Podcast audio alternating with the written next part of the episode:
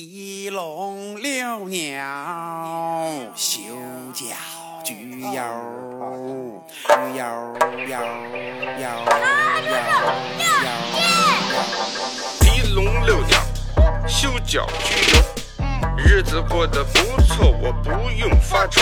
好，修身养性，蹦迪 shopping，多的我也不想，我就图个高兴。提笼遛鸟，修脚居游，日子过得不错，我不用发愁。好，修身养性，蹦迪 shopping，多的我也不想，我就图个高兴。 Hello，大家好，这里是华晨电台，我是老何，大老李，老张。在节目开始之前，我跟大家说一个事儿啊，有听友问我们如何加我们的微信听友群，大家可以加我们主播老郑的微信啊，二二八幺八幺九七零。我再说一遍啊，二二八幺八幺九七零。您加完之后呢，他会把您加到我们微信听友群里边啊，呃，跟大家一块儿聊天儿，包括有最新的节目，我会第一时间分享给大家。行，节目开始。呃，今天我们请来一个嘉宾啊，是我一同事，也是我好哥们儿啊，跟大家打一招呼呗。大家好，我是赢得一首好诗的雷老师。啊，雷老师其实也自己做电台啊，只是说刚做一两期啊，嗯，也是受我的影响，在我的熏陶之下，开始这个做电、做电台了啊。又不用打广告等最后啊，咱们帮他打一广告啊，啊，给多少钱？待会儿跟那个雷老师咱们私下好好谈谈这个事儿啊。呃，今天我们来聊一期玩儿。啊其实，尤其在北京的这种地段啊，发现这个从小都受到的熏陶，其实也就是玩儿。其实能把一个东西玩得好，其实也是一个本事啊。就你们以前八旗子弟，哎，对，披龙架鸟，哎，我跟大家说一下，我是满族的，从小就是一个，从小就是关外的，主要是什么呀？家庭比较优越啊，哎呦从小就是提笼架鸟就玩儿啊，再加上整的跟听友没听过以前从小从小玩他们那拍纸片儿那个拍洋画儿，其实我爷爷以前就玩儿，嗯就比如说玩儿个鸟儿啊，啊，比如说还买个什么蝈蝈啊蝈蝈之类的啊，嗯还有我姥爷从小就开始盘那个蝈蝈笼子，就是咱们爷爷那辈儿的，多多少少会沾一点儿。嗯就好多人多少他不一定说有多会玩这个东西，嗯但是喜欢养个鸟儿，弄个葫芦，呃，那对可吧不？一样，我姥爷就属于特别会玩儿。啊， 你姥爷怎么会玩啊儿？你给我讲讲。首先，他玩的时间特别长，啊，我记忆中啊，在我小学的时候，他就开始玩这个嗯蝈蝈的笼子呀，开始盘那些葫芦什么的，盘得特亮。后来我姥爷去世之后，然后把那个俩俩葫芦啊，嗯，传给你了不是我纳为己有 了。哦，哎，我姥爷那俩葫芦啊，陪着他入葬了。你是这等于是啊，对，烧了还是没有，就是放他那个，就那个棺材里边儿那个那个那个墓地里，嗯哦，放他那墓地啊里石了。板儿底下啊了，嗯没把俩蝈蝈关里边儿一块儿扔进去。我说你这个占为己有，我觉得那那人老爷玩什么呀？嗯，回来找你，嗯，嗯你 说也有道理哈。今天我们来聊一下这个玩儿啊，主要聊的是这个文玩这块儿。其实据我所知，我认识的人里边儿，其实老郑属于玩文玩玩的最早的。看家庭底蕴好也是吧？哦嗯，从小受熏陶，我们家呀，就我也没办法，我一进门都是古董。 你说操，操！我天天回去清，朝的我一盆儿看明这儿朝一的碗儿，这儿一花盆儿，然后然后那儿一瓷碗的，对吧？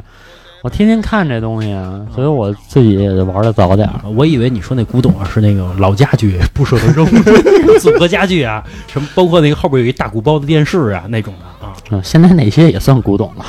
啊，反正我记忆中的老郑玩这个手串啊，应该是在我初高中的时候吧，他就开始玩儿，我也不知道他天天玩什么呢，成天啊他玩的还特脏。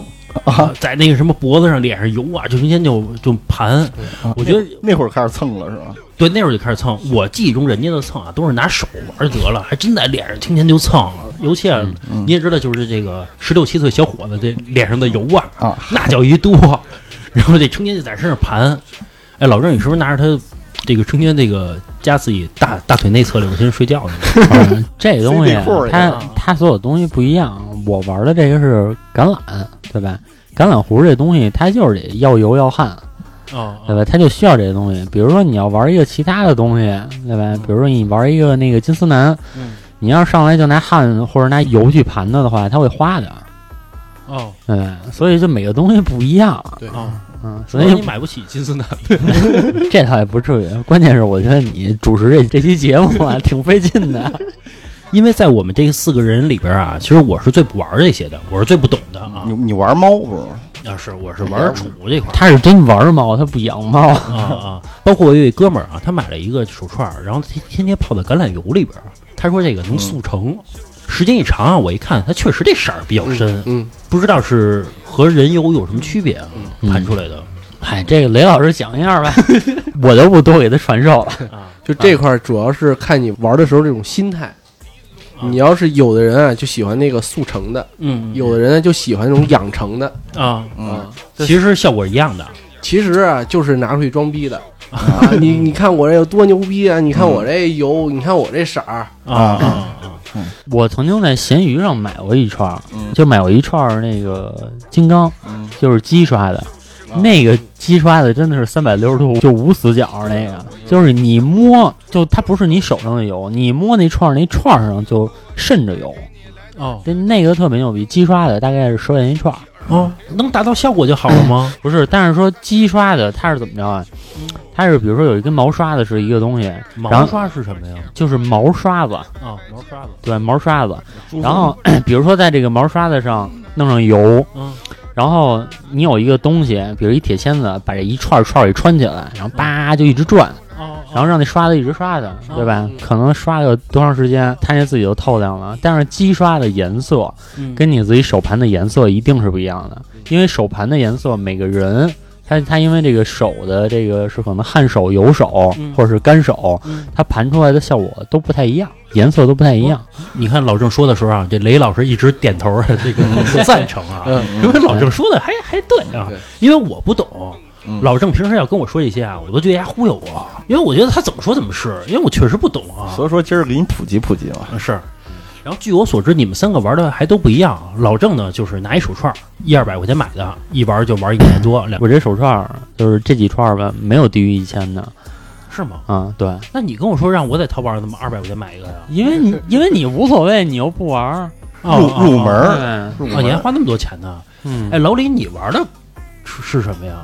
我玩的是那个藏传藏传佛教的一些物件儿吧，因为听友看不见你身上挂的东西啊，嗯嗯，老李挂了一身骨头，啊也不是一身骨头，啊，就是有有有有骨头，也有别的一些，就是他们藏传佛教他们念珠上的一些配饰啊，或者说是一些，比如说他们计数的呀啊这些玩意儿。你说那计数的，就是他那个喇嘛拿一东西老摇转着那东西是吗？不是不是，转的那个那个是转经筒，因为转经筒里面包的全是那个经文，啊你转一圈就相当于是你念了一遍经。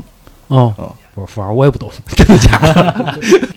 那个雷老师玩的也不一样哈，我玩的比较杂一些，啊就是比如说木头啊也有啊，玉也有啊，嗯呃，玛瑙啊，还有这个蜜蜡都有啊啊。我最开始玩这个是，首先先是看路边上，因为我们家住这二环内嘛，啊，嗯，强调一下二环 内，都带着这些东西。然后当时就想着是，哎他有我也得有，啊嗯然后呢，啊我这个呢还必须得比他这牛逼，就得买。但是呢，你不懂，嗯，你就得买到那个次货。哦啊，然后呢，你要懂呢，你就能买着好货。嗯所以说，你也得再去学这里边的知识去。就拿出去跟老头儿 PK 去哎是吧，其实我觉得这个雷老师这个不但玩这个古玩啊，可能玩的东西比较杂。这表我觉得也还可 以，是吧？老是吧？啊，呃，什么都得 沾点儿，什么都沾点儿。对，这我发现是近几年啊啊再去这个潘家园这种地儿溜的时候，就给我的感觉啊，第一显得不是说我自己拿一什么串儿，拿一什么东西，我发现大家表都不错，哦，真的就是有很多其实比较小众的表，嗯就是你在这个像像这种潘潘家园啊这种地方，其实都能见着，就比如说那什么老表肖邦啊什么的这种品牌，其实它也是跟劳一样是这种顶级品牌，但是说其实平时咱们大众带的人并不多，啊，嗯，我发现现在玩这些东西啊，都牵扯钱，没废话钱，就玩不出好的来。那那句话怎么说来着？文玩无贵贱，人心有高低。不是，那你要真正比钱呢？我操，盘一金的，我来一钻石的不完了吗？对吧？钻石那叫玩珠宝，这个玩的东西跟珠宝是两个体系的。哦哦你要是珠宝，就玩那什么什么讲究祖母绿啊，什么乱七八糟的那些东西，对吧？对，所以说这文玩这几块儿就有这么几个怪人，那嗯其中一个就是说给这个星月上面镶钻石的，啊，便宜点儿镶个什么银、金，再就是镶点什么那个那个松石南红是吧？你要镶钻这个确实有点夸张了， 这老李啊，老觉得什么都夸张 啊！你没混过那有钱人的圈子，你这个镶钻这个，关键你镶多大，你要镶碎钻还便宜点儿，你要是镶那种真的说那种一克拉给它来一圈啊儿，不可能，因为它那星个月就上面那个叫月是吧？对，那个月那个眼儿那儿镶一颗，你就是碎钻，它不一堆眼儿的吗？不是那个。不是那个一堆黑点儿那个，不是 黑眼镶儿，满的那是个，是每个那个籽儿里边有一个小圆圈儿。嗯，这期我觉得我主持很费劲啊，因为我发现完全聊不了。嗯我就问你们一个，我觉得听友也最关心的一个问题：花多少钱一个人儿？老郑，你先说我花的应该最少，在这个三个人里、啊多少？ 钱？呃，我大概是一共把所有东西都算上啊，可能也就是花了几千块钱，五六千块钱。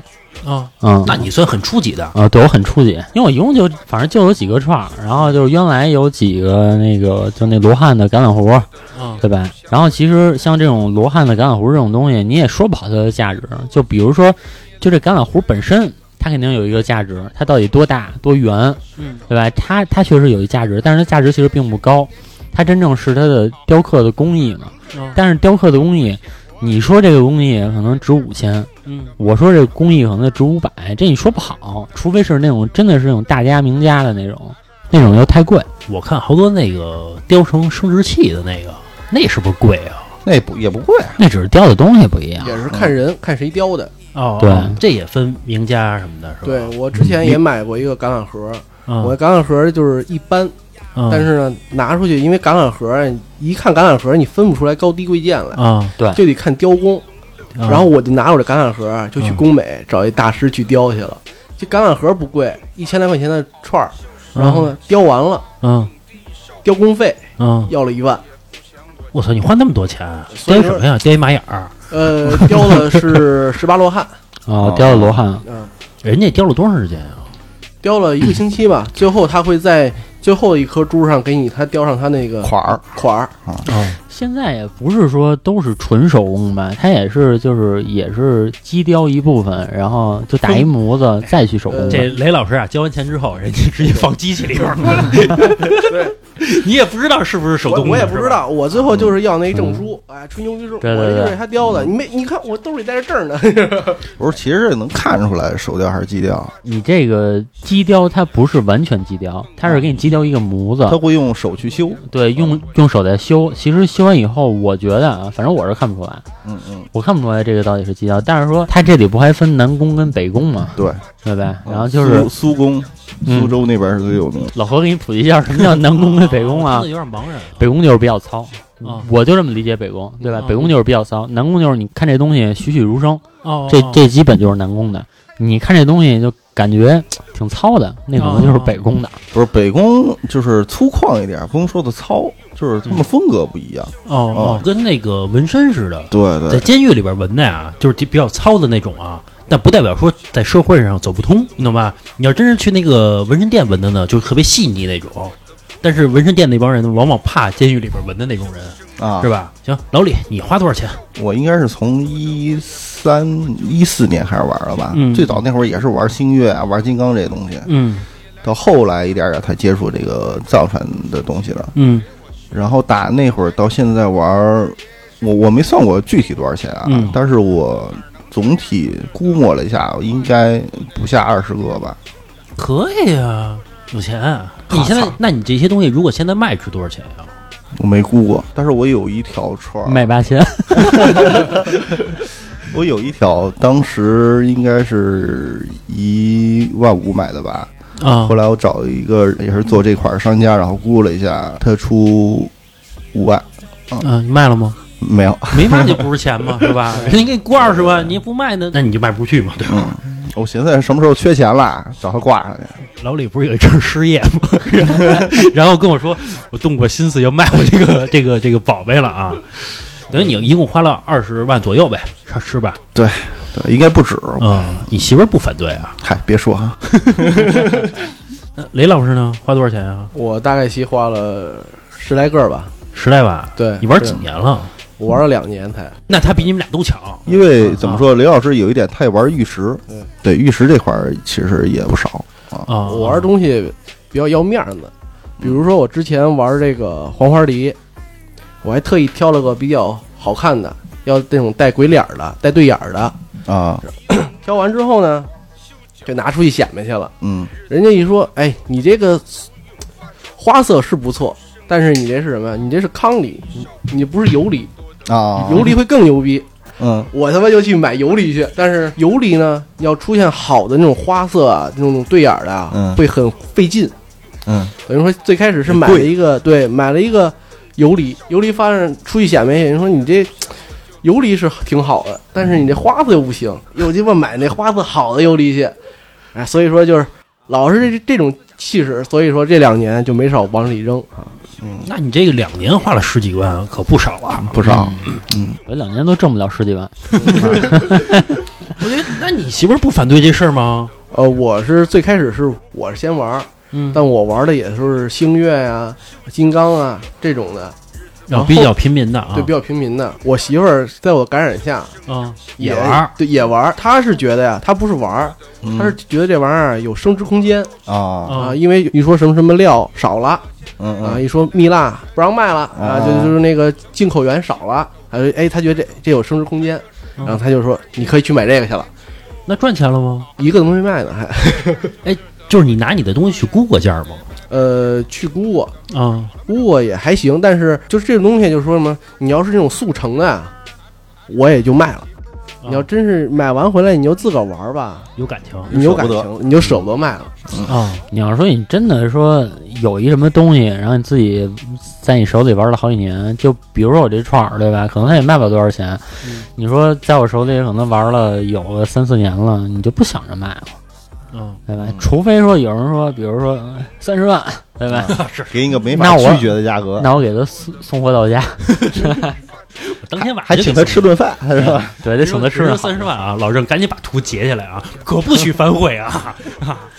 我再问你们一个问题啊，作为这种门外汉来说啊，玩什么呢？到底这玩意儿啊，比如说我，我你看我喜欢动物，它是跟你有互动的，哎，觉得挺可爱啊，摸摸啊之类的这种，不是这东西跟我们也有互动啊，你有什么互动啊你？就你就像那个老郑玩橄榄核吧，啊，它有什么互动啊？它会变色儿啊，对，就他会在你的努力下发生改变，对啊，对吧？那你穿双鞋，鞋底儿慢慢烂了，它也有改变呀、你不能这么说呀，我觉咱得，咱这期改抬杠，我觉得是，就是到底玩什么呢，让这些人这么痴迷？包括那个潘家园不还有几大仙嘛，就是什么啊南刷什么北北嗯，啊，就那种嘛，嗯天天被打葫芦啊被打血葫芦僧那个，这个玩什么呢？成天，我一直不太理解这种这种啊。反正如果说是商家的话，我能理解，人是赚钱的，做做买卖呢，对吧？嗯。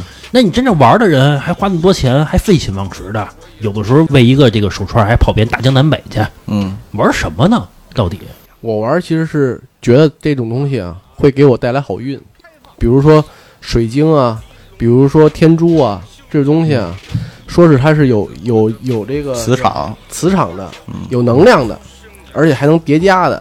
啊啊，我就会觉得我买完之后，我就升官发财了，我就啊啊！嗯嗯，其实雷老师，这我抬个杠啊，有你那十几个呀，你你找一个， 你找一风水名师，给你好好改造一下，对吧？我觉得可能比这玩意儿还管用。哎，说到这风水啊，昨天雷老师啊花了小二百块钱找人算了一命啊，嗯包括雷老师他媳妇儿也花了二百块钱算了一命。雷老师找我不完了吗？然这后雷老师算完那命啊，我感觉人跟公式的给 给列了一大表似的，一东西啊，嗯嗯，说的基本全是好的事儿，是吧？说的怎么说呢，也是往好了去说，但是他也会中间告诉你哪几年、哪几个月你需要注意都是未来的事儿呗啊。，都是未来的事儿。你看他算的对不对啊？嗯你也不知道。对。他有的那种算命跟你说，要是不准，对吧？什么全额退款，什么三年以后你都找不着他了嗯啊。然后你说不准，怎么叫不准呢？对不对？就属于智商税啊啊这个税我没少其交。实其实 其实有很多呀，我跟你说，雷老师，你下次直接找我就行。我看一眼，我就知道你大概的一个就是一个命理是一个什么样子，对吧？厉害厉害厉害！雷老师，雷老师这面相一看，嗯婚姻幸福，真的真的真的满面红光了，是不是？不是，是鼻子，鼻子啊大，大鼻子不是性性大鼻子，性生活性， 大鼻子不是性能力强的意你思说吗？婚姻幸福也是啊，也有道理啊、嗯会他都是根据这一块儿来，就是慢慢往那边拽嘛，对吧？因为什么，所以什么，哦哦对吧哦，？你看赖老师一看嗯就是这面相，我这鼻子可能是我挤粉刺挤的，我有点儿大家别不信人老郑了啊，老郑昨儿还在家做法来着，当时 呃昨天画了个煞在啊自己在家里，哎，这个老李啊，嗯你是玩骨头的对吧？我玩当中有骨头嗯啊，也有别的东西，老就是一些老串儿啊，什么东西。因为啊，我跟老李过去也是同事啊，有的时候我走到他电脑前面啊，看着他，他也没办公啊，去一个网上拍卖的一个网站是吧？啊啊有的啊时候那会儿啊是，哎，就卖一个，我也不知道骨头还是什么什么玉啊，什么东西啊，一件五千，老李啪就给拍了，觉得自己赚了。 我内心也觉得，操，图他妈什么呀？其实那个内拍心内心觉得这傻 逼，这玩意儿还真有哎傻逼买，我操！不是那个，基本上网上拍卖，你你说那个五千那种，我应该不会拍，我一般就是买点小玩意儿在上头，小配饰啊。你要说是花五千这种去买个东西啊，我可能就是直接就是单威人家了。反正这个行业肯定是赚钱，因为我原来认识一同事，嗯他是运营，一月能挣个两万多块钱，嗯后来就开始做这个宝石这一块儿，然后可能宝石可能再加上一些那古玩的东西吧。从做完这东西开始，把工作辞了。现在潘家园全职，就自己开了一个店。那你怎么不去啊？你也干去啊？我没有那么深入的了解，你不是从小是祖传的吗哦？他真喜欢。没 有，我玩儿这些都太高了，我玩儿这些在拍卖会上见。北京有几个拍卖会，是不是？也有赔的，就跟我之前有一同事，嗯，跟你们也同行，产品经理， 之前也是卖串儿的，在那个哪儿，在那个十里河嗯，干了两年吧，最后不干了。我说你怎么不干了呀？他说你不赚钱，然后回来继续干产品经理了。 产品经理一般都给自己找点副业， 因为产品经理是不是这个岗位太不景气了啊？老想着自己干点副业，还老觉得自己能，关键是太闲了，可能。啊。 哎，就我去那个潘家园啊，包括十里河，就卖这种手串啊，包括什么核桃啊，反正类似这种东西吧，一个人都没有啊。他赚什么呢？也不是，他有的好多都是线上会发很多货，然后还有就是说，比如说雷老师玩儿这东西，对吧？可能进去拍一东西，叭就拍一万五，拍两万，那一万五两万呢，可能人家就把这个门脸儿钱给赚回来了。坑一是一个呗。对，啊这东西也暴利。对他只要开张了，你就能，你可能能吃半个月。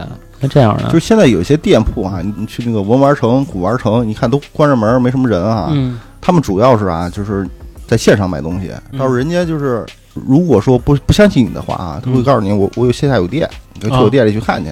就即使有问题，你可以即使有问题，你可以找得着，哎，吧？对，包括我看的一些，呃，十里河的这种店里边啊，就是二层一个人都没有啊。关键是你好歹有一个人吧，还有那些店啊连灯都不开了，干脆把店一锁。嗯我这个就不太理解了。关键是它里边摆的东西啊还都特别精美，比如一个佛像啊，包括什么玉船呀、什么嗯这个玉的锦鲤啊那种。那个东西就是，就我就知道你说的是哪儿，就那个十里河那块儿，对吧？就那二二层第一层卖花儿的，对对啊雅对园吧儿对那个东西， 他他真的卖一个就是暴利。那就你看着没人，可能过一会儿一会儿就来一个撂一万，啊啊，对吧？那我这个月不就有了吗？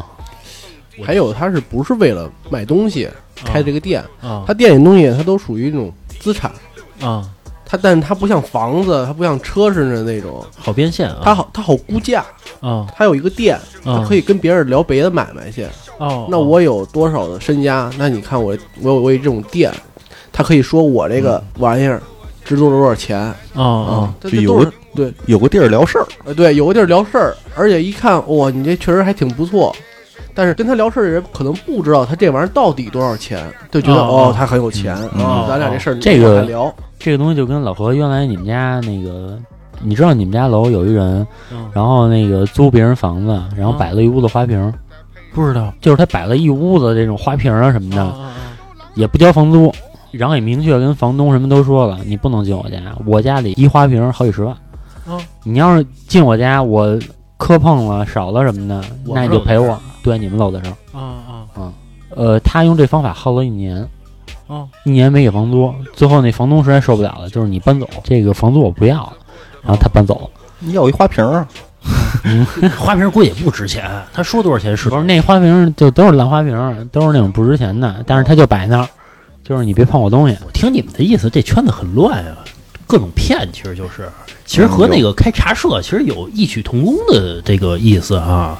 它这个主要是信息不同步啊。那你要买其他东西，它可能就比如你买一件衣服，对吧？那你知道可能耐克就是这么多钱，然后你知道这种布料子可能就是在这个价格区间。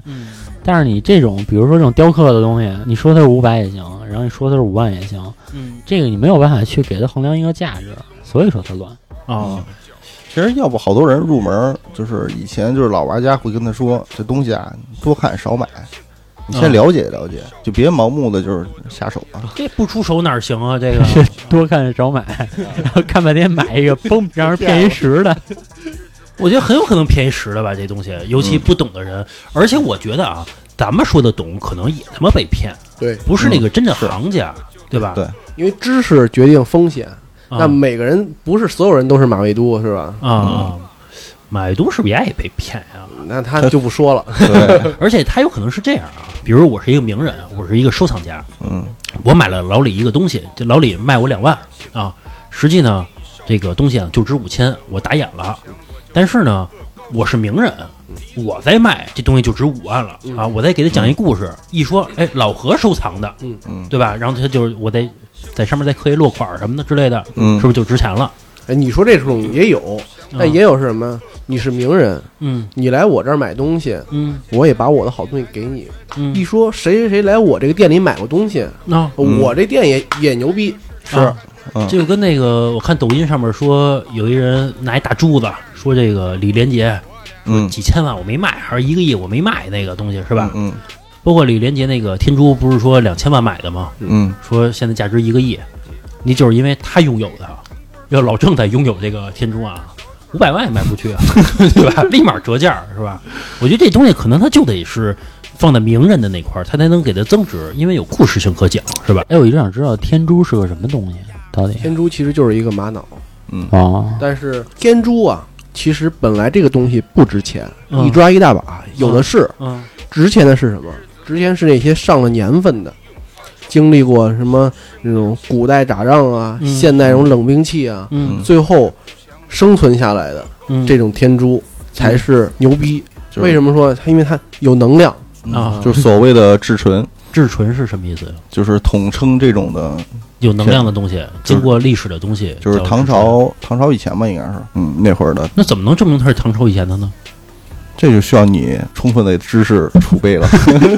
然后再去找鉴定机构鉴定一下去。啊，呃，有一次我爸妈呀去西藏旅游 去，然后呢，我记得老何那会儿老带着，啊，旅游完了呢，回来之后跟我说说那个说老何啊， 当然我爸爸，当然了，小何小说何，啊，我我妈跟我说，哎，小何呀、说那个给你请了一东西，哎，你一定好好带着，怎么怎么怎么样，多好多好。嗯说你看、啊，给你爸买的东西啊，二眼天珠，嗯说没有你九眼的好、啊。然后我这个说还特别有仪式感啊，帮我带上了啊呃你没跪 地上，那不叫买，你要请。啊，请啊，跟加那冕似个的。几千块钱啊，嗯，请的。说这个你一定好好带着，说能保佑你怎么怎么怎么样。说这里嗯边都是带有能量的，说最好的就是九眼儿了。说这个，反正特地去了一个地儿，说这个地儿就是专门这个这个有天珠的地方啊。嗯说这个就可是好了， 就导游给你们拉 一坑，明白吧？这东西，然后我就天天带着嘛。带着的时候呢，正好那会儿呢，我跟这个老李还是同事呢。嗯，然后我带着的时候，老李一看，老李一看 说你带什么东西？我说九眼天珠，我说厉害着呢。老李啊，可能略懂一二啊，看完之后笑了一下走 了。哎，我一看，我操，这表情什么意思？你这啊，你瞧不追起上去问问，瞧不起人 啊！再问啊，也不爱说话了 啊，不爱跟我说，可能怕打击我。啊嗯当初我爸妈买的时候，我其实刚给我带上的时候啊，我觉得有点受骗的这种意思。嗯我以为你立马感觉到磁场了。 为什么呢？因为你想哈、那么好的东西就这么轻易的卖给游客啦、嗯啊，我觉得这不太可能。你没觉得那两年好运连连的？运气确啊实也 又买车，又买房，又娶媳妇儿，对不对？这个东西我不夸张啊，就是我曾经我见过一次，嗯那个是在我去那个海南玩的时候，嗯嗯然后那个海南那个店里呢，它有一个店，嗯然后卖的都是那种可能是小贝壳啊，那种漂亮点儿的贝壳，啊嗯或者也有那种珍珠啊那些东西。当时自由行从那店路过，嗯然后就在那店门口，等于是抽烟待了会儿。嗯待会儿之后啊，然后里边儿从那店里边儿，嗯应该是老板还是说那个还是里边员工不知道。然后他出来，俩人就抽烟在那儿聊。然后那个其中一人就问问另外一人说：“那个他说过来，这都几点了，怎么还不过来啊？”嗯，然后另外那个店员就说呢，说因为还是一东北人，嗯，反正大家意思就是说你别着急，下一波鱼啊一会儿就到， 就就是感觉。就是感觉啊，就跟要收网一样那感觉。啊我啊操！我当时听他那语气啊，啊我都挺振奋人心的，你知道吗？我说 操，赚一笔这得。就是咱说先说手串儿这东西啊，一帮人去山里边儿去收核桃去，嗯啊，是比如听说什么包树啊听说包那个核桃参是吧？不包核桃树是吧？反正那东西吧，一包，然后包了包完之后，说这个村儿的人啊就信任他，说这个核桃啊就卖给他，说之后呢，然后他把这个发往全国啊，他就成批发了，这个相当于这个核桃山的啊总代理嗯啊，说那个还宣称啊。别的地儿的人啊，可别去他那儿买去，那帮村民啊都不卖啊，就买他一人儿，说就信任他，说这个是不是就是一个假的呀？啊， 从哪儿听的野故事？哎，我从那个抖音上说的啊，听的啊，嗯，其实我觉得这东西它可能种植户啊，肯定估计就是谁给钱多卖谁，啊啊，我这么寻思着。再其次呢，你说那个就卖它，其实可能就是合作多年了吧，啊互相也都信任一点儿。啊啊老何，我就问你一个问题：嗯你种俩核桃树，老李说呢，我一年给你五千，这俩核桃树呢全归我。然后这时候我来了，我说我一年给你六千五，这俩树给我行不行？你会怎么选择？卖两家是吧？这会儿我就想啊，我再慎两天啊，嗯万一万第一三个呢？啊，万一雷老师出六千六呢， 啊，对吧？我就卖给雷老师啊，谁给我钱我就卖给谁啊。呃，昨结果天刮 大风，核桃树倒了。昨儿个我看了一个视频，就是他们卖金刚的那那些人嘛，哎，什么是金刚？说一下就是金刚菩提，啊就是说完金刚菩提还是不知道，就是你得解释一下这这是一什么物质？啊，什么是金刚菩提啊？长什么样啊？它小核桃小核桃，对啊，小核桃， 大核桃就是大金刚不敌，还真是这么叫，真是这么叫。啊长得挺像的，啊这核桃就是。先说这故事啊啊啊，也是一北京的一个商家，他去印尼去了，去印尼收货，嗯嗯去了之后，他也是各个城市跑，嗯然后是有一个地方只出这一个品类，嗯而且呢，这个树只在这个人他们家。你想，印尼都是什么地儿？都是山里头，特偏、特穷那种的吧？嗯嗯然后最后买完之后呢，然后那个人问了一嘴那个那个种植户，嗯然后那个人说：“你这一年能挣多少钱啊？”咱咱还听不懂他说的话哈、反正最后那个人说， 说他现在身家是五千万吧人民币，种核桃不是金刚。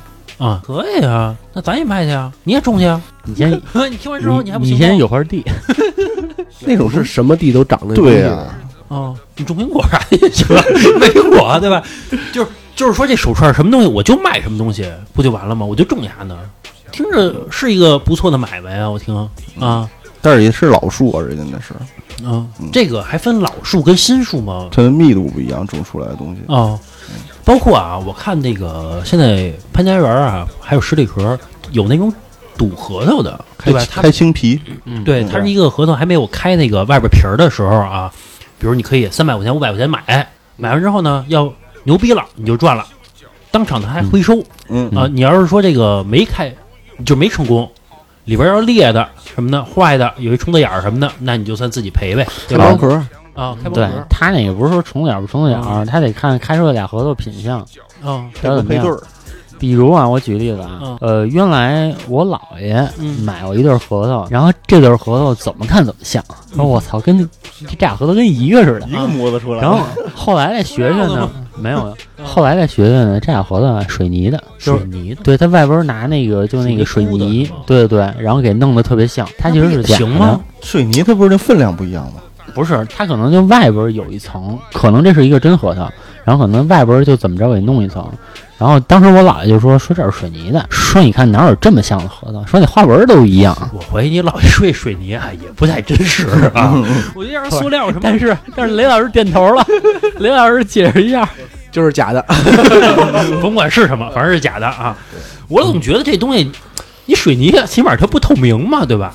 灰了吧唧的啊，乌了巴秃的嗯啊，带掉渣 儿啊。哎我相信再造一上假油这种漆科技，我觉得起码是什么树脂的那种东西，是吧？嗯像那个潘家园门口卖那个地摊上那些，啊，都是树脂的哦，那些都是树脂的啊，就门口那哦个。哦。老李说这话的时候啊，仿佛自己是一个很行家的感觉啊， 永远不会被被骗，那不是，永远不会被骗。那我问一下老李，你被骗过吗？那肯定的呀。你怎么被骗过？什么样儿？我记得有一年就是那个崖柏特别火，你说一下什么是啊崖柏就是一一种木头吧，嗯长在那个悬崖上头的嗯啊？我再问一下，这木头玩什么呀？木头。那你得问雷老师了，雷老师木头玩的多，木头玩品相，看品相跟木料，啊，你这个木头稀少就很厉害。比如我今儿带的这个嗯海南黄花梨，嗯嗯，你这海南黄花梨不是三十块钱买的吗？那个是另外一个， 今儿带的这个比较贵啊，今儿这上万了。嗯可以啊，海黄是木头里头的顶级哦哦啊，，可以这么说哦哦啊，你继续说，刚才你说什么那个？我说哪儿了什么柏什么的啊。崖柏那个，啊啊当时我是在网上买的，当时是看到两块牌子，嗯当初心想跟我媳妇儿一一人一块儿。嗯那个牌子其实是有一个说法的，嗯其实它能合二为一，上头是一个是一个什么来着？是一个老虎，人家古代是两块玉，那个崖柏那个牌子呢，就按照人家那个古玉的形制做的。嗯嗯嗯结果呢，到手里之后呢，不知道那是什么木料啊，反正不是崖柏的。其次呢，他给我发来一条手串儿，啊后来我就找他理论啊，我记得那会儿好像还没有说是网上网警，呃不是网警，就是那个微信上当。现在有那个微信上当，你可以去，啊，小二什么那种，对对，对，去投诉啊，或者怎么着，帮你处理。那会儿还没有，嗯。然后我就拍照给他看啊，人家就死活不承认人家说你怎么能证明我发来的是手串呢？啊，嗯，就是啊，怎么证明呢？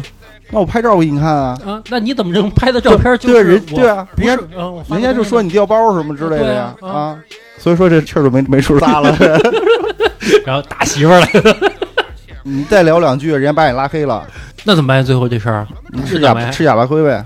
然后 用这种方法 反制别人，是不是？那哎那倒没有，那倒没有反正我原来买过一个手串儿，淘宝上买的，大概是花了一千多块钱，但是淘宝那图片嘛，它画的是很逼真的那种。然后买回来之后吧，我我拿手里怎么看怎么不对劲儿，但是我又花了钱了，是我就只能心理上觉得它的对劲儿，是你，明白吗？ 然后后淘来宝上能退啊，嗯，淘宝不是能退吗？对，然后后来那个什么，因为我都玩了几天了，就就都已经过上手了啊过了七天退款了啊。然后那个后来我同事实在看不下去了，嗯因为他知道我这是一千块钱买的，嗯然后他有一次中午吃饭，然后然后我就拿着那个在那儿盘，拿着串儿在那儿盘，他就问我，他说你觉得这个东西值一千块钱吗？嗯实在忍不住了啊，，对，实在忍不住了，跟我表述一下这个事儿。我说怎么不值啊？我 说，值啊！把我说，转账记录给他看就看。是因为因为我同事这么一说啊，我心里也有点儿，然后我就去潘家园了。啊我潘家园呢，我串了好几个店，我就进去先跟人聊聊，假装要买，对吧？然后我把我串儿掏出来，我说：“哎，我说您看我这个，对吧？您收吗？或者您卖吗？您这样的要卖的话多少钱？”啊反正后来是两百到五百不等吧，嗯，也没算亏太多，但是还是说两百的居多。我以为商户直接把你赶出去了。然后那你碰上那五百的赶紧卖了呗，两百块钱得给收回啊，来人不收，人就说卖好了卖五百啊这么说的。然后然后其中还一哥们儿说卖一百，啊，然后我就急了你就不高兴了啊，然后我就直 接一下掉脸子了啊 然后我就直接上上淘宝，反正他们退不了货了，啊！是我直接给一差评，反正也写了好多东西吧，反正大概那意思就是说，操，你说一百块钱东西你卖我一千，嗯后来呢过了一天，淘宝那个店家给我打电话，嗯感觉那声音啊就跟含泪要哭了一样，嗯他说。他说：“您说这东西不值钱，那我说它 值钱。您说东西不值就不值，对吧？嗯那我们觉得值。他说这东西跟找媳妇儿一样，对吧？ 那找媳妇儿一样，那您觉得不好看，那那我爱着呢， 怎么办呀？嗯，说的也有道理。对，我觉得说的也有道理。啊我然后我听他这么一说吧，他态度也挺好的啊。这么说，然后我就心软了。我说啊，我退了说哎就有点我说啊，我说我我我说我这个听信一时谗言， 不好意思，不好意思。啊我说我回头把你产品删了，我说看我还是怎么处理一下，对吧？这么一事儿，那你说这东西到底值多少钱？我也说不好。你说这东西是不是跟古董似的呀？就是有行嗯规，买了之后，哎，就不能退你，就不能再退了，哎不能找后账账。的事儿啊。我还以为那个打电话卖家说你把差评删了，我再送你三串儿。其实老郑如果坚持一下啊，嗯不心软，嗯嗯说不定也也也有可能啊。关键我再给你关键，我打电话那人啊，一听那声音，岁数也不小了，啊然后给你态度极好，然后又感觉要哭了似的那声嗯，你就发不了火了。那时候好像就他说什么，好像就是我错了，啊，就那感觉。这就说明一个问题嘛，有些人看你玩的东西啊，你说你花了一两万买的，但人家就觉得十块钱你说会不会是老郑的同事嫉妒他呢？比我的好是吧？，对，他淘一好东西，我嫉妒他啊，我得他坏他。他都一百块钱了，还能好到哪儿去？老郑一千块钱淘的呀，嗯在老郑的心里，他就值一千多啊，甚至两千。老郑肯定认为它值才买的。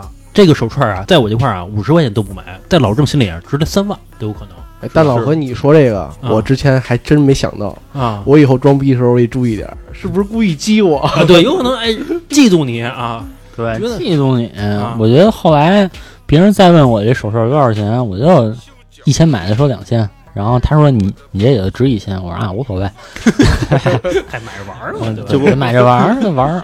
而而且我觉得这东西，其实老何你刚才说，呃，到底为什么要玩儿这个东西？其实我这个就录了半天，我中间我想了想啊，啊我觉得分为这么几种人啊。第一种人呢，就图他的商业价值，对吧？这种人咱们就不说了。然后第二种人呢，我觉得可能是，第一还是对这东西感兴趣，嗯对吧？第二是他有一种这种心理，我不知道，比如说那个雷老师、老李，就你们有没有？就你看一特好的东西，你就想把它买回来，嗯，然后你是觉得买回来就是一种嘖满足感，对这对个吧哎我之前买过一个唐卡，嗯我媳妇儿是极力不赞同，嗯因为这玩意儿没有升值空间，她的。嗯但是我就看这玩意儿啊，我是看一篇游记，啊哎，里边说这唐卡，我觉得哎呦，好有能量啊！我觉得买完了我就能飞黄腾达了，然后我就必须要去买这个东西去。嗯从这个布达拉宫造办处啊买，买完之后呢，然后我媳妇儿说：“你买完了人不得给你快递过来吗？”我说：“是得快递过来啊。”然后说：“那你这能量还有多少啊？接接受多少快递小哥的手啊？”然后买完之后寄到家之后啊，我还非常有仪式感，我就叩拜了一下，沐浴啊，焚香沐浴，最后呢 净身跪着拆了这快递盒，啊啊然后跟我说这个唐卡这盒啊，外边那盒是镀金的，然后我就放这个衣服里边带着，说这个唐卡你不能带外边，嗯，不能让他看见不干净的东西，是啊我就带里边，嗯长时间这种汉字的积压呀，有一天我终于拿出来说，我说观赏一下吧，我一看生锈了， 生锈了，我就联系这个卖我这人啊，我说你这跟我说镀金的，怎么还生锈了呢？啊他说可能是氧化啊，是什么，反正说了一堆。啊我说你就别告诉我怎么着吧，嗯你说怎么处理吧这事儿。嗯我说你是给我换一个啊还是怎么着？他说换一个也行，但是换过来可能唐卡我们是包装好的，嗯就没法整个给您寄过去了。嗯可能您这个请的这个佛呀，嗯就不是您之前那个了。啊，随机发的，哎，我说那这不行、啊，我也够惨的，这命运啊， 让这帮商家无情的安排。我说哎这不行啊！我说我必须还要我这个。他说那您就得来一趟了。啊我说去哪儿？去西藏啊？他说嗯，他嗯 个是，就这样吧，就这样吧。你当时买的是哪尊佛呀？买的黄财神，哎想黄招财神招点财，哎，招点财。嗯其实是应该是听别人说啊，嗯应该是先请自己的保护神，嗯请完自己保护神，再去往上面去叠加，什么黄财神啊、绿度母啊，再往去嗯再往上去加。我是这啊跟哎，其实我想探讨一个东西，就是这个你说的这个守护神，对吧？你说的是那种就是生肖的守护神吗？对生生肖的，生肖守护神嗯，那这其实有一个问题，生肖守护神是道家的还是佛家的？哎，这就问到点子上了。生肖守护神其实是后来道家演变出来的东西。哎，我先问一下，怎么就生肖守护神了？刚才他不是说黄财神吗？嗯那是什么东西啊？黄财神是招财的一个啊佛，这是十二生肖会对应着一个佛，就是哦十二生肖，然后每个生肖会对应一个守护神，啊，那比嗯也如有可能是两个生肖对应一个。那比如像咱们属龙的呢，对应的是谁呀？属龙的东西名字我忘了，稳住老郑了是吧？不是不是，那我不可能把名字都背下来，但是那个就那守护神我还有，我请了，哦，在我车里呢。哦。嗯但其实这个东西是道家的，我觉得，对，所以我觉得这个东西很混乱。就是按理说啊，道家就应该是道家的东西，佛家就应该是佛家的东西，嗯这东西应该是很纯粹的。它怎么来中西结合？那你要这么说的话，我是不是在这个这个佛爷像上放一十字架呀、对吧？我就觉得很混乱，这个东西。哎嗯这对个吧在之前的节目里边，我把这个问题抛出来过啊。嗯，老郑还反驳过我。嗯嗯那你去完寺院，你就不能再去道观了吗？啊呃不是，但是你一个东西，一个具象的东嗯西，你就想象一下，比如一个千手观音，左手拿一十字架， 对吧？右手再举一个什么西方某个教的东西，就你会觉得嗯毫无违和感，这个东西，就你觉得不是个东西，对不对？就是我的意思就是说。呃，它该是哪个宗教的东西，嗯就是哪个宗教的东西。它怎么可能出现在一个东西上嗯有几个不同的信仰？是啊，嗯雷老师解释一下为什么呀？这这问住我了，这问住我了。哎，刚才雷老师一直说啊，买什么东西上面是有能量的啊。嗯其实我觉得这能量是不是可以结合于，就是泰国那些小果儿，其实里边是有一个掺杂的东西在里边的，是不是？比如像这个老李老玩骨头，你会不会比如说这些东西其实是和小果儿有一些千丝万缕的关系的？啊那你说那个好多人身上带观音啊、带菩萨啊什么的，嗯，也都说他有能量。那你说他跟泰国小鬼也有联系？咱不是抬杠 的，不是， 这是不是这么回事儿吧？关键是你老李你老带一些骨头那些东西，你这些骨头都是什么骨头啊？说实话，呃，这么说吧，是不是都是违法的？哦是不是啊啊 不是？我带的那个叫嘎巴拉，卡布拉，嘎巴拉，嘎巴拉其实是啊是那一么个俏皮啊？其实是一个梵文，啊它那个意思就代表着是人头骨。老李说这嘎巴拉，啊雷老师给大家上堂课啊。啊！嘎巴拉呢，其实就是人骨头，啊，嗯没有听错啊。但是藏语里边呢，管它叫这个嘎巴拉，对，然后就是将这个人的头盖骨啊、嗯腿骨啊、指骨捐出来之后，做成这种特殊的这种法器，这是捐出来吗？还是偷 出来的？这种呢就非常具有意义了啊。啊，然后这种呃人骨念珠啊，是这个密宗啊特有的一种法器，嗯，但是也不是一般的人的骨头啊就能做出这嘎巴拉来，哦只有喇嘛的骨头哦，才可以。所以说这种好的这种人骨念珠啊，会特别的稀少，嗯然后要买到这种真品呢、就很难啊。嗯。那这个喇嘛很危险呀！啊，在全世界走的时候都注意吧！啊，哪天给你绑了，是给都做成卡布拉。对，刚才像那个刘老师说的那个，为什么它是指骨啊、嗯腿骨、什么眉骨啊去做呢？好比说你指骨吧，你指骨你经常去念经嗯嗯嗯，啊、然后眉骨呢，你经常去看一些经文。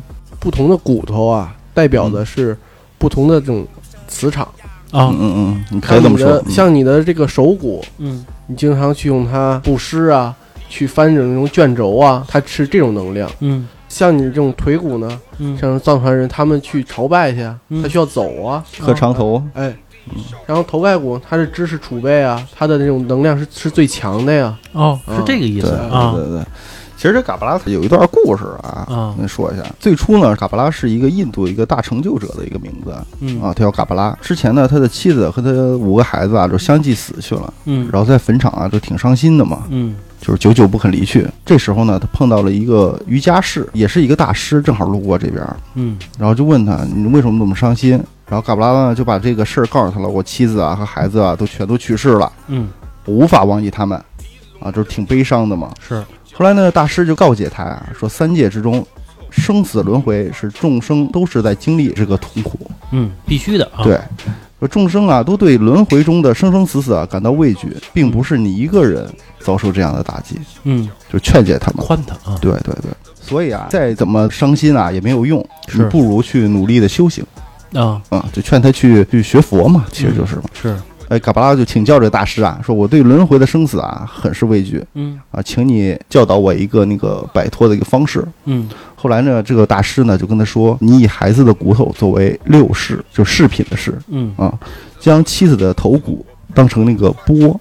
嗯后来经过九年的修行吧，最后这个嘎巴拉也成了一个大师。啊哦，也成半佛了啊。对对，他好像是应该是八十四位大成就者中的啊，卡巴拉大师吧那也就是成佛了。刚才老李说的这个嘎巴拉，它其实是我这嘎布拉是记细你们这么多的话啊哈，呃，因为嘎巴拉对还有一个事啊，我我也插一句，就是嘎巴拉就是好多人就是玩什么星月呀、嗯，金刚，嗯还有什么凤眼菩提，这种种菩提吧，啊哈这种比较常规对性的东西啊，因为它也有中间有个东西，就是你修什么法，嗯你用什么样的菩提。啊，哦其实嘎巴拉呢，就是被大家誉为是万株之王哦，啊。那个雷老师，你继续。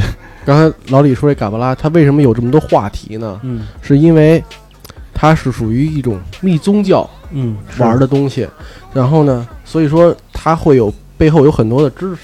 啊，我再嗯给大家上上课啊，啊就说到这个佛教啊，啊佛教呢，距今有这个两千五百多年的历史了，已经。啊啊它是起源呢是在古印度，嗯也就是今天的这个尼泊尔的地区。嗯然后这个佛教啊，总共分为三个分支，嗯一个是上座部佛教，一个是大乘佛教，一个是密乘佛教。嗯像我们现在我们国家这种佛教啊，包括藏传啊，其实是属于这种大传佛教的。嗯真真正的藏传佛教呢，还是在尼泊尔这种啊大乘佛教，对大乘佛教嗯啊，大乘、小乘，然后他这个就是曾经有一位老师傅说过嘛，说无论你是就是修哪一派，嗯，最终达到的境界都是一个，就是禅定。啊，什么是禅定啊？嗯我也不知道，就是就缠着不动是吧？咱们要不懂 啊，我觉得 咱们就可以不跨过这个话题，你继续说。啊，就是就是因为这个藏传佛教啊，跟这个我们的汉传佛教啊，嗯有很多的不同之处，嗯，所以就使得这个藏传佛教啊显得非常神秘。嗯是比如说我们刚才说的嘎巴拉啊、是是比如说还会有他们相当于的这种密宗的这种寿顶仪式啊，嗯都是很神秘的嗯啊。如果听友们想听的话，我也会再多说几句。嗯啊如果不想听的话，就直接快想听 的话，想听的话就去雷老师的电台了。那个等节目最后啊，我就说一下这个雷老师电台的名字啊。哎，对，咱们说一下这个有意思的小故事吧啊。雷老师曾经跟我说过，说这个红白二猪的故事，其实也是这个佛家做法的一个故事啊。就是我刚才说的这个密宗的一个传教仪式，行，那个雷老师给我们讲一下这个红白二猪到底是一什么事儿啊？就是说这个一个弟子啊，从入他们这个密门啊，嗯到修炼这到最高等级啊，嗯叫无上瑜伽密，他是会按照不同的这种境界啊，进行多次的灌顶。嗯所以说这灌顶仪式呢，是个非常神圣的这种仪式啊。嗯如果一个弟子呢他是没有接受过灌顶的，啊他是不能够阅读他所学的这个教里边的任何的这种经典经文的。啊，那怎么灌顶啊？这灌顶啊，分为两个，你刚说那红白耳珠啊，属于第二个。啊属于这种和合大定，啊说的比较委婉一些。啊！那什么是和合大定啊？和合大定就是男女那个啊鱼，水之欢啊，对对。但是然后我先说一个普通的啊，啊普通的这种灌顶仪式啊，就是在一个四面都画满这个佛像的一个修道场内进行。嗯受灌者呢需要这个沐浴更衣，换上这种盛装。嗯然后这个上师呢，他会手持一个装满圣水的宝瓶，嗯将这个圣水呢洒到这个受灌者的这个头顶，啊然后再去用一个头盖骨做成的这种器皿，嗯往里边呢这个倒上青稞酒，让这个受灌者喝下。这一个呢，就是一般的这种灌顶仪式。啊然后还有一个就是就怎么说呢，一个比较静谧的话题吧，嗯就叫双修，啊就是你刚才说的红白二珠。啊这个时候啊，是需要这个受灌者啊去嗯找到一个这个这个女的， 啊这个女的同意之后，啊这个受灌者呢会把这个女的领到这个大金刚的这个寺庙。啊因为这个修这个无上瑜伽密的弟子啊，都称为自己是金刚，嗯那这个他们的师傅就叫大金刚嗯啊，修这个寺庙，然后进行这个所谓的加持。嗯到之后呢，会有一个围障，这个大金刚啊会领着这个女的进去，嗯领进去之后就是你就脱光了，然后呢进行这种和合大定。嗯，然后这个过程中啊，就需要这个大金刚啊精神啊完全的集中，这大金刚就是这个师傅，哎，对，啊，精神完全集中是，沉浸在这个愉快的事这个让这个师傅和这女的开始来啊。这哎然个后全身 灌定射得快啊，是吧？你得想想别的事儿啊。 然后呢，然后这个大金刚啊，会用自己的大拇指和这无名指啊，从这个嗯扣女的这个 双腿处啊啊，取出这个红白耳珠。这个红白耳珠啊，有一个学名叫这个模拟宝。啊，这个红珠啊，就是一血，啊也就是所谓处女血。对，白珠呢，就是大金刚的这个体液。啊啊，就是射了，说白了啊对然后取出这两个之后啊，要放到这个受灌的这个弟子的嘴里边儿。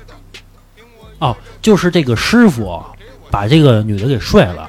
而且拿到这女的的一血了，并且把自己的精子和这一血塞自己徒弟嘴里边儿，嗯啊，是吧？对，然后呢，这个弟子呀要咽下这红白二珠，哦，然后同时呢，这个大金刚会把这个女的啊手啊放在这个弟子的这个手心上，啊，他会说一句话，说什么呢？说是这个诸佛为证，将依汝。翻译过来就是那意思，说就是各位佛祖在上啊为我作证，我将这个女的呢授予你，啊然后从此与你呢共修双身大法。啊然后同时呢，也会告诫自己的弟子，在这个修行过程中啊，要谨遵他们当时的这个礼仪嗯啊，不能太贪图这种淫欲，否则是要下地狱的。然后他还会跟这个女的啊，再领着这个女的进到那个帷帐中，啊然后再进行一次和合大定，啊，第二炮啊这事儿就算成了。啊啊，然后之后这个可以领着这女的一块儿修行去啊了，，对，因为因为在这个藏传佛教这个密宗修行啊，他们是认为什么呀？只有你体验到了这种真正的淫欲，嗯。你才能去戒掉它。啊，你还觉得没劲啊啊？这东西啊，对对对对对没有佛经有那是不是你要想从善，是不是得先杀个人啊？对吧？其实我觉得这逻辑是有问题其的实我觉得好多人他为什么最后会，比如说捐款成为大善人啊？当然这只是我片面的想法啊，是因为之前他做的恶太多了，他才会哎觉得他遭到了报应，他才觉得哦，原来我要做一个善人，怎么怎么样我？得积点德。对对对对对，你看那个，嗯我就是我个人观点啊，你看那些影视明星干嘛把自己钱全都捐出去啊？还裸这这裸嗯捐捐出所有的呀？好多明星不都信那个藏传佛教吗？啊，是嗯是是是，明星最爱去的地方嘛，龙虎山。谁？龙虎山为什么呀？就是龙虎山那块儿是道家的一个传承，就是道家有一个传承在龙虎山，啊，嗯，去那儿干嘛去啊？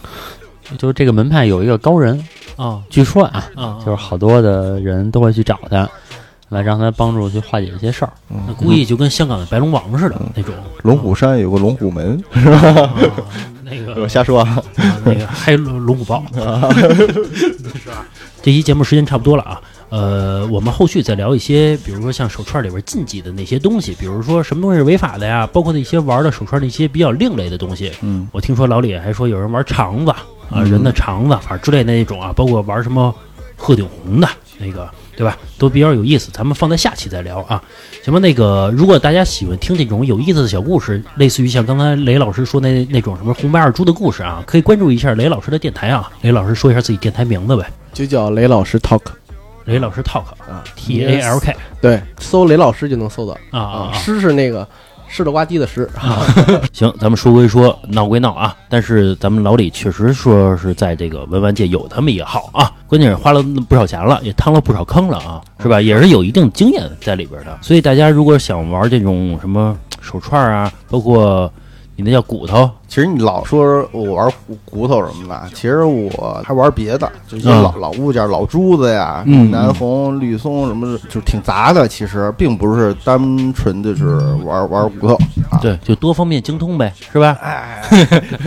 行，如果大家想找老李聊聊这些啊，也都可以，包括老李这块儿也卖一些东西啊，是吧？然后这个也有很多丰富的货源啊，是吧？嗯，就是有大家想要什么东西，我可以帮你找找啊，什么嗯，的都可以啊。嗯，包括你买什么东西，说让鉴定鉴定，找老李啊。呃，之前那个还真有一个那个咱听友，啊然后嗯加我微信，嗯然后他好像应该也是刚开始玩，别人送了他一串金刚嗯啊，当时还还跟我聊了一下，啊啊，嗯那朋友是也也在群里头，嗯然后啊，他是他好像更多的是玩鸟，我印象当中，嗯我记得是，行，反正想买这些老物件儿的，就反正手串儿这这类的东西吧，然后可以也是加我微信吧，是吧？呃，七七四六二二九五，加完我之后呢，然后那个我把老李微信推给你，然后或者说你直接上我们的这个听友群里边对儿，然后找老李也行。对，直行接吧进群吧，啊啊啊，，行，这期节目到这边啊。呃，如果喜欢我们电台的听友呢，可以加我们主播老郑的微信啊，二二八幺八幺九七零。我再说一遍啊，二二八幺八幺九七零。您还可以关注我的微信公众号，就是华晨 FM，就是电台的名字。你关注公众号之后呢，右下角有一个打赏主播，你可以进行打赏。呃，这期节目到这吧，拜拜。好好的日子咋能这样就劲儿得过且过的？不得拜拜街坊亲家，这不巧了吗？这不是，咱们出来喝点酒，聊聊正事儿。啥啥事儿啊？进起步，再配上铜锅涮肉，弄出来的小曲儿都朗朗上口。你先来。提笼遛鸟，行家聚友，修身养性，蹦迪烧瓶。提笼遛鸟，修脚居游，日子过得不错，我不用发愁。修身养性，蹦迪烧饼，多的我也不想，我就图个高兴。思想开放，精通所学都长。我身体倍儿棒，每天满大街浪。思想开放，精通所学都长。我身体倍儿棒，每天满大街浪。提笼遛鸟，修脚居游，日子过得不错，我不用发愁。修身养性，蹦迪烧饼，多的我也不想，我就图个高兴。提笼遛鸟，修脚居游，日子过得不错，我不用发愁。修身养性，蹦迪烧饼，多的我也不想，我就图个高兴。龙哥，啊？我思想开放，怎么怎么的？白酒配披萨，辣。嗯。